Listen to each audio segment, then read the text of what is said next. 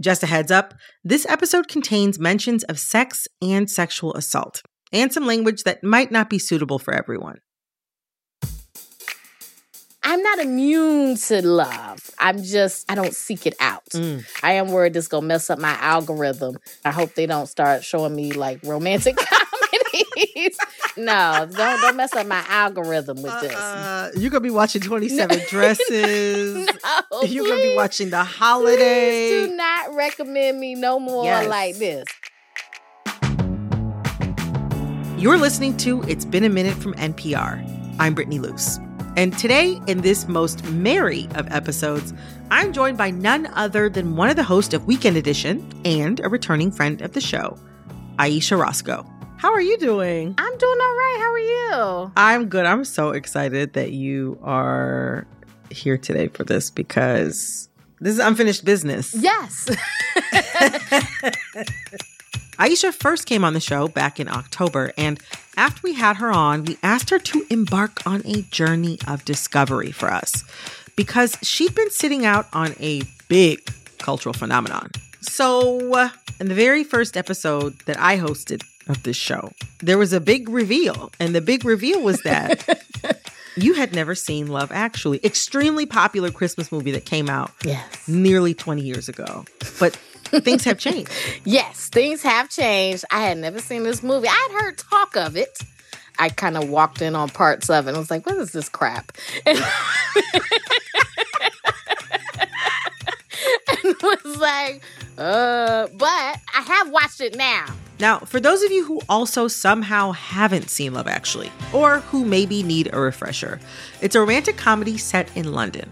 It follows nine interconnected stories all about the complexities of love, from childhood crushes to unrequited passion to infidelities to love at first sight. And it's kind of a who's who of British stars Hugh Grant, Colin Firth, Emma Thompson, Liam Neeson, Keira Knightley, Bill Nighy. The list goes on. Finally, and this is the reason we're talking about it now, it takes place during Christmas. Okay, let's recap what was said when you were on the show last. We can just play a little moment. The type of movies I like to watch, they usually involve murder or a supernatural killer or um, the UK prime minister running from a zombie. I, I have not seen Love Actually. What? You haven't seen Love Actually. I don't Okay. like love. I, Oh this is something people don't know about me. I do not like love movies. That's not really what the movie is about. It's about Christmas. well, I believe I believe in love personally, but I don't like to see it. It's like, oh, romantic comedies. Oh, they're falling in Oh love. Who God. cares? Where is the killing? So, Yes. That's how I felt. That's how I felt. That's how I feel. so the movie didn't shift any needles for you. On today's show, Aisha's take on Love Actually, plus what the holiday movie genre gives that other films don't. After this quick break.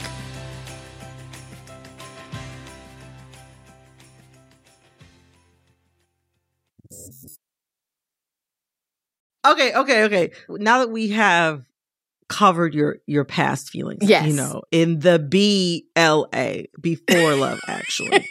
yes. Now we're in a new era. What's your overall reaction now that you've seen it? okay. It was too long. it is over 2 Let's hours. start- let's start with that. The runtime is lengthy. Why is it so many people? like, why do we care about all these people? We could have cut a few characters. We we need to do Love Actually Ayesha's cut. That's what we need.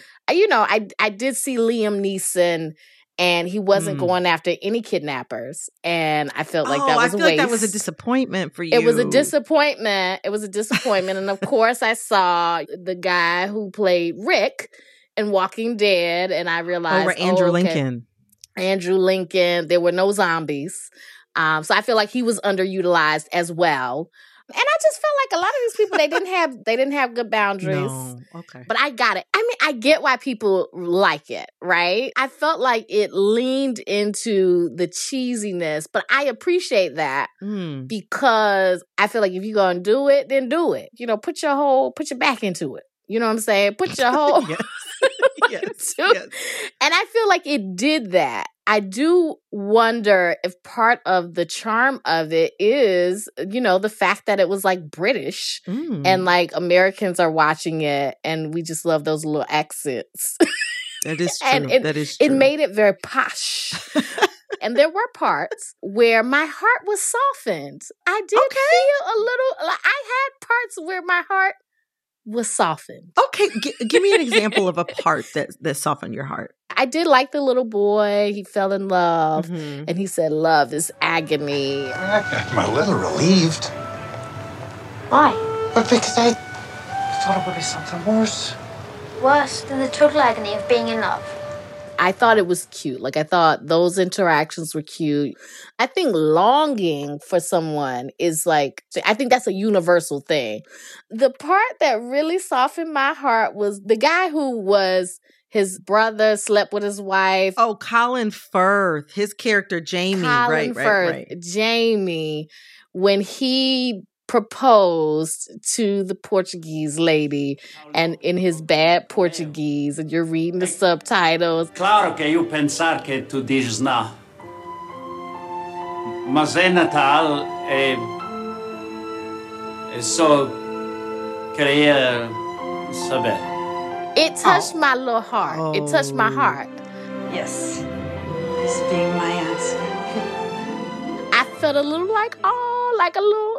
This is even though it was crazy, it made no sense. It made zero Right. sense.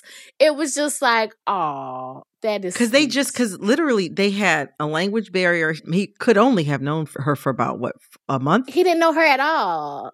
She was cleaning his rental home, Yeah, they had maybe had thirty minutes of conversation total, probably, but not really. I mean, because they didn't speak the same language, but they were in love somehow. Like that's the thing about this movie. Everybody's in love, just like you look at the person. I love you. You're the love of my life. What- you know, one of the things that has come up um, as we were discussing the film as a group, like the, the film really is told through a white male gaze, which, I mean, Oh yes.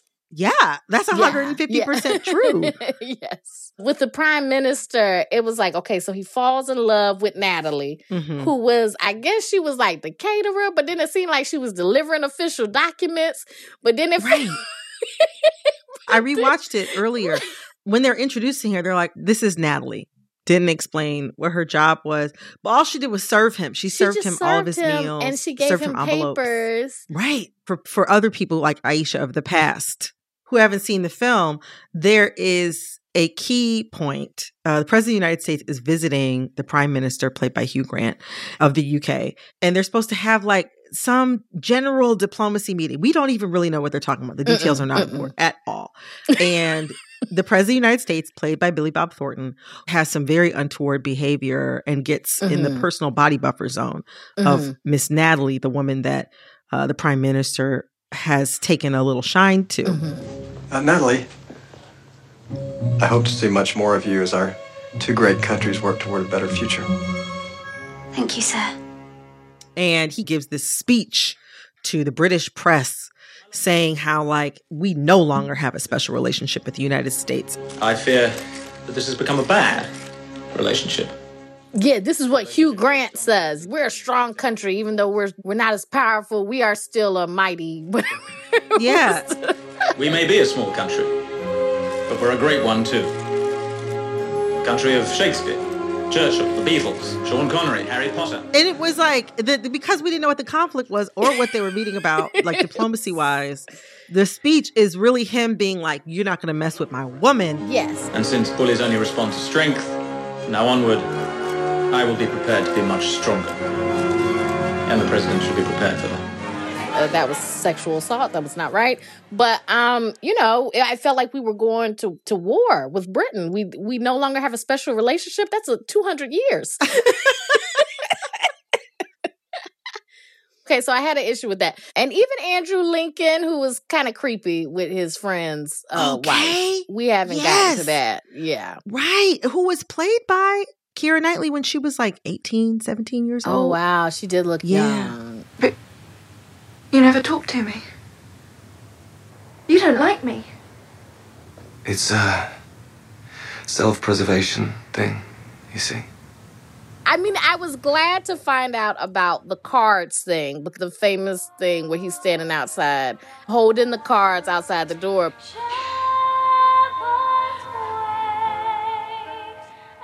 But now seeing it, it's like, so what were they? What was supposed to happen with this? What he just in love with his friend's wife, and but he never talks to her. So how's he in love? You know, it's Right. Right. Like all they talked about the whole movie, he hates her. He's avoiding her. yes, He don't want to be bothered with her. And then he shows up to their house and has all these cue, ca- cue cards. cute guy. And he's telling her, I love you so much. Playing this Yes, weird. and it was creepy because like why would you take pictures of her at the wedding and only just zoom in on her face that's weird that's creepy It's weird. and when you talk about the white male gaze he says she's like practically perfect or whatever she's perfect but you don't talk to her you don't deal with her that's that's part of the issue she's Mm. a perfect figure that you can Mm. look at and not hear from right like the perfect woman is that woman that you stare at Mm. but does not interact with you Mm. It's, You see what I'm it's very, it's very problematic. Yes, that's not what love is. Love is not staring in the eyes of somebody wistfully. Love is like doing the laundry, but you can't make no movie about that. So I get it. I get it. But that's that was my issue. Yeah, you know, I I never watched it thinking like, yeah, this is what relationships are supposed to be like. However, No. the older I get, there is like a big theme in the film of like male boss, female Mhm. employee, Yes. like Hugh Grant, Prime Minister, with Yes. Natalie, Natalie Yes. with no real job title. It's like the perfect woman. She's bringing you biscuits. She's bringing your mail. and then the one with Colin Firth, who she Right. she was cleaning the house, so she was working for him. And at one point, he loses a manuscript in the pond behind Yes. his house. And she strips down to her underwear and, and jumps in there and, and cold so water. and in the cold water Oh, God, she's in. Ah! Right, and now she'll think I'm a total spaz if I don't go in too. And I should say, my husband did see parts of this because I was watching this in multiple places. Because, like I said, I got a lot going on. My husband watched that part of it, and he was like, "Oh, you would never jump in the water for me." And I was like, uh, "No, I, I sure wouldn't." and that's why it's a movie. That's why it's a movie. It's a And even Yes. Alan Rickman, the the boss guy who has Yes. this executive assistant who's hitting on Alan Rickman all the time, and eventually he's hitting back. You know what I'm saying? Yeah, he's into it. He's catching. He's catching the affection. He likes it. It's inappropriate. It's inappropriate. It's inappropriate, Yes. but I have to say, Emma Thompson as Alan Rickman's wife, her performance is so good. Imagine your husband bought a gold necklace and come Christmas gave it to somebody else. She was good. she did a great job. I'm so in the wrong. A classic fool. Yes, but you've you've also made a fool out of me. You've made the life I lead foolish too. and she still shows up to the kids' Christmas pageant. Now, I will say, if that had been me, I would have been blowing off the children's Christmas pageant. I wouldn't even have been Oh, there. I would have. Like, it would have been. yelling, I would have screaming. yelling, screaming. Like as a soon as. I realized, like, let me call my mama to take the kids to this thing because it's Exactly. because I'm about to set it off. Literally. Same. I was like, again, that must be that Britishness because I was like, someone like me? Uh uh First, all, I'm gonna be like, so who you buy the necklace for? Did you buy it for that hoe at the office? Oh, and then and then. That's going to go on the podcast. no, I could not have held it in to go to the children's thing. I wish I could be that together as a mother, but I just would have been like, kids, I need y'all to go to the other room. Also, they also kept saying, going back to Natalie for a second, did you pick up on the fact that they kept calling her fat the whole oh, movie? oh, yeah, that was my other issue. Like, why are they fat shaming Natalie? This is my direct question in my book right here. I it was insane. It didn't make any sense. I couldn't see it. It's like the fact that they it was so fat phobic in general. my goodness. and then on top of that, the film is not diverse, and that didn't necessarily surprise me for like No, a mainstream Christmas romantic comedy in 2003, 2022.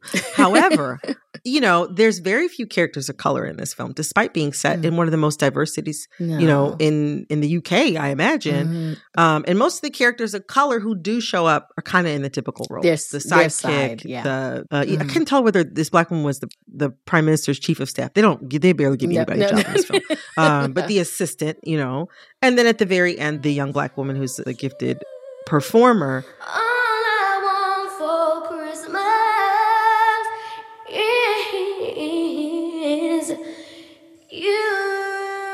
is interesting now that I'm watching it, looking specifically and thinking about that. Yeah, it, it, it definitely hits different in 2022 because I feel like audiences have grown. I have grown to expect yes, more to expect from the films I see. more. Yeah.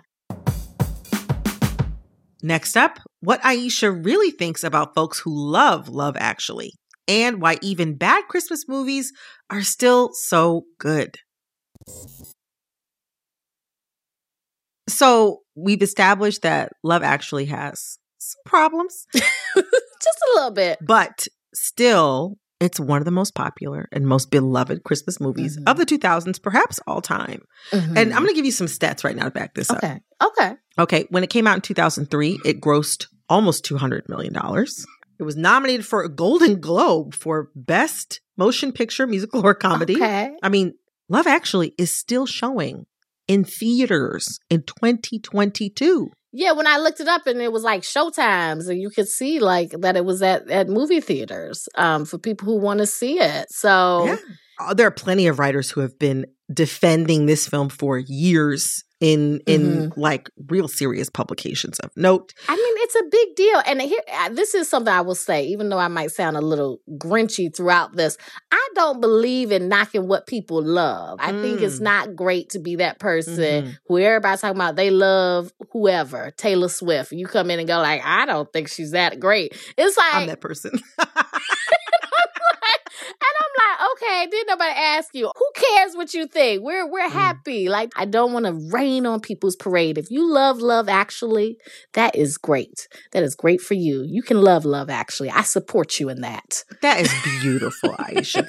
you have, you know, hit, hit upon something. I mean, Mhm. love it or hate it, this film is a part of the Yes. culture. It's officially Mhm. part of the Christmas canon. So, you know, even if one doesn't love the film, it is loved Mhm. actually. I like how you did that. I like how you did that. It's a teamwork makes the dream work over here. Okay, this it was a it, that that that line was a group effort. So on the point of Christmas, when we first discussed this film months ago, Yes. I said it's not about romance; it's about Christmas, and it is. You're extra. It is actually about love, Well, and it is kind of about Christmas. But I, I well, I have thoughts about how Christmassy the film is. Because that also was a point of contention within the team where not everybody agreed on how Christmassy the film was or not. Do you feel like the film has much actual Christmas cheer? Like beyond the setting, is it really about Christmas, you think? I think it has a lot of Christmas cheer, right? The Mm. Christmas parties, the Christmas performances, and like the Christmas music. I do think it was weird the way they tried to say that Christmas is a time to like tell the truth. And I'm like, what? It was basically like Christmas is a time to tell hard truths. And I'm like, is it? it's like, it's Christmas is a time to hit on your best friend's wife. Is, is that the meaning of Christmas? What? they didn't give me I that one in. Sunday school, actually. I, don't think. I didn't know that was what baby Jesus was all about. You said I need to tell you the truth because it's Christmas. I didn't know that Christmas was a time for hard, unsettling truth. But I do think there was a lot of Christmas, and I think the way that some of it is so like unbelievable, I think that's Christmas, right? Like it's Mm. like, oh, the prime minister is coming to the neighborhood, and then the boy running to the airport to see the little His, girl, like his crush and his yeah. crush. He's doing all these flips. and- yeah, his yeah. flips. It was very unsafe in that airport. very unsafe. Joanna. Sam? I thought you didn't know my name. Of course I do. you know that whole thing like i felt like that feels like christmas to me Mm. like christmas magic that's what that felt like to me Mm, Christmas magic. yes You know, some of the adoration and, and the criticism about Love Actually can be applied to the whole Christmas genre.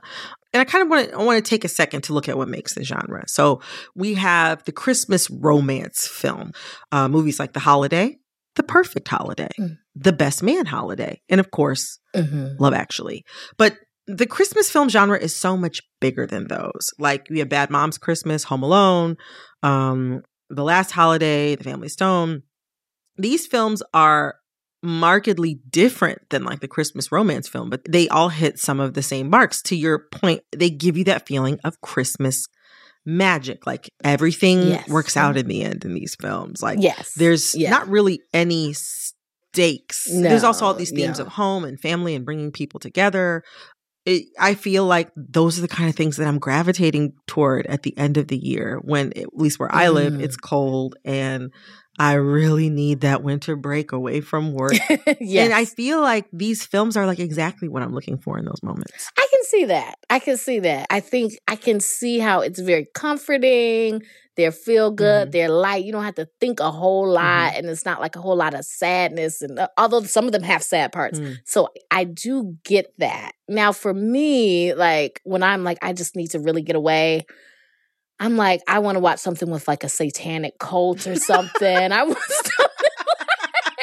That's your release. that's my release. Like that's what I've been watching. Uh, I just need a break from work. Has just been too much. I can't even do reality TV too much. I'm Mm. like, I want to watch something scary, crazy. Mhm. You know, just out of this world. Like a Christmas slasher. Christmas, Christmas Exorcism. slasher, exorcism, demonic possession. Mm-hmm. You know, like that sort of thing. You know, I had to cleanse my palate after Love. Actually, I'm like, let me watch Cabinet of Curiosities.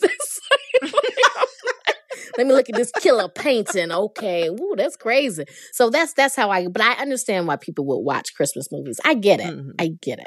You know, um, I so I love Christmas. I watch I watch the family ones. I wa- I never miss a Home Alone every year. I I'm watching all of the Lifetime, you know, holiday films that they put out every year. I watch the ones on Netflix. I Mhm. watch them on all the streamers. I'm Yes. obsessed. Okay. Um, hmm and I realized that like I have like almost a different like matrix for deciding whether or not like those films are good. It's almost like what makes like a general, you know, film good is that there's narrative tension and you get all Mhm. caught up in the story and you don't know what's going to happen next. And I love those movies.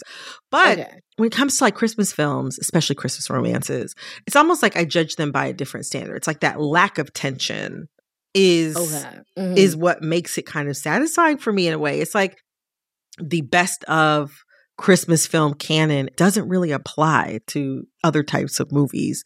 What do you think about that? Like the idea that we have like a different grading system almost when it comes to Christmas films as a genre. Well, I think because when you get into like something that's like really genre, right? Mm. Like it's you're looking for certain beats. And so the best movies may be those that just play up those like beats really well, right? Like they may not have the best acting, but it's like, oh, that was a really great twist. Or I didn't see that coming. Right. They lean into the genre and then they give you something, maybe a little surprise here or there. Oh, I like how they did that. Mhm. That's what you're judging it more by than like, is it just like a great movie? That's what I think. It's Mm. like, because you have the comfort of, you kind of know exactly what's going to happen, Right. kind of. But then they put a little spin on it. And you go, oh, that was good. I didn't even know. And you don't expect much. That's the other thing.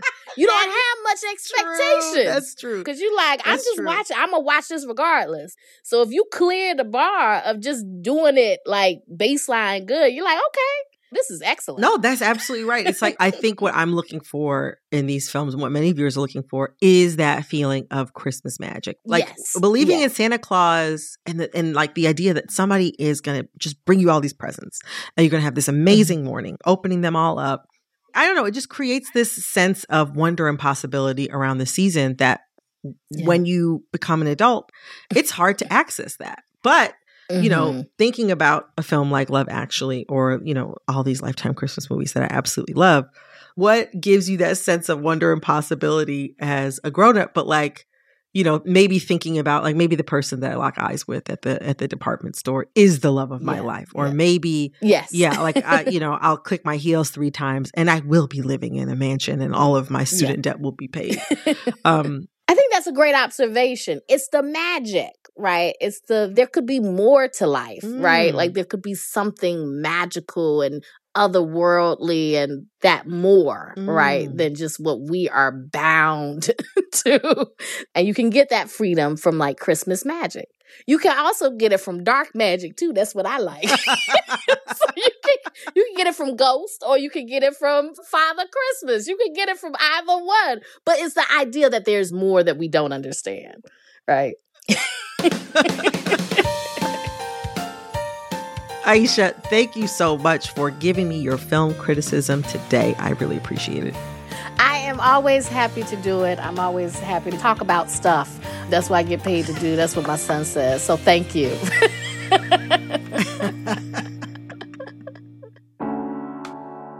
That was Ayesha Rascoe, co host of NPR's Weekend Edition. This episode of It's Been a Minute was produced by Jessica Mendoza. Corey Antonio Rose. It was edited by Jessica Placzek. Engineering support came from Carly Strange. Jay Czys. Thanks for listening, y'all. I'm Brittany Luse.